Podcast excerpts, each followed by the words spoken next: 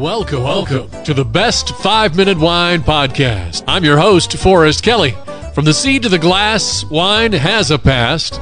Our aim at the Best Five Minute Wine Podcast is to look for adventure at wineries around the globe. After all, grape minds think alike.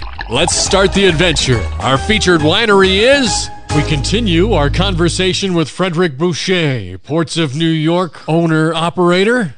And then what happened is that my wife and I moved in the Finger Lakes region in 94 because she uh, got a position at Cornell University and it was a wine region. So that was kind of ironic. After all these years that I was away from it, I fell back into it. And so I bought a lot of pieces, a lot of antiques and stuff from France here. And that's one thing that we offer that's completely unusual is that our tasting room has a little museum of uh, French wine equipment. So, in between that uh, that time, you obviously knew your family's history and, and the leanings and the influence that they had had. Had you had kind of a secret interest in, in dipping back into that, or when you went to school and your I, studies, you? I I didn't. I, I you know it was a very patriarchal world, um, not not a pleasant place to hang out. so it was much more about work. And so I grew up in that and I just wanted to get away.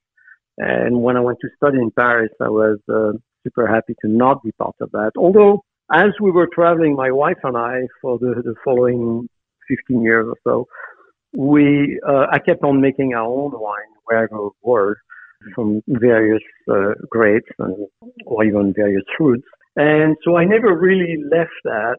And coming in the Finger Lakes, I got in touch with uh, other winery owners and, and clearly then I was interested to get back into it. I understood the value of it, which I had not understood when I was much younger. You're having your background in things.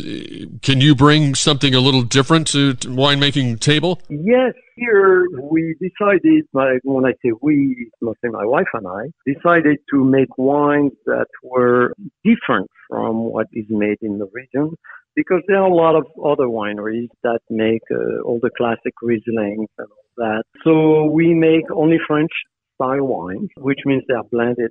And we make a Loire Valley Sancerre style, which is Sauvignon Blanc and Pinot Gris for the white table wine. And for the red table wine, we make a Bordeaux style, which is a classic Méritage, uh, Cabernet Franc, Cabernet Sauvignon, and Merlot. And these are our table wines. What we call our table wines actually is slightly different since we are talking about different origins slightly different than the notion, the American notion of a table wine, meaning a cheap wine. Uh, in France, a table wine is not necessarily a cheap wine. It's a, wine that you can rely on every day. And it's a wine that is generally very versatile. You can pair it with a number of foods or drink it by itself. And also not very high in alcohol, uh, only 12% currently.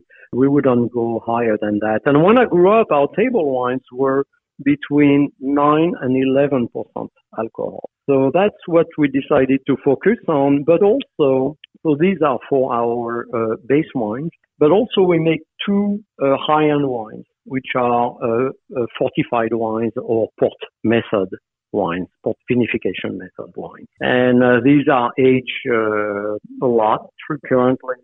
the oldest one is, is in a Solera system that is 14 years old and for the youngest blend that we add is four years old. So I don't know how familiar you are with the Solera system, but it's a blend from, from vintage to vintage. That concludes part two of our interview with Frédéric Bouché of Ports of New York. In our final episode, we'll find out what he likes least and what he likes most about the winemaking industry.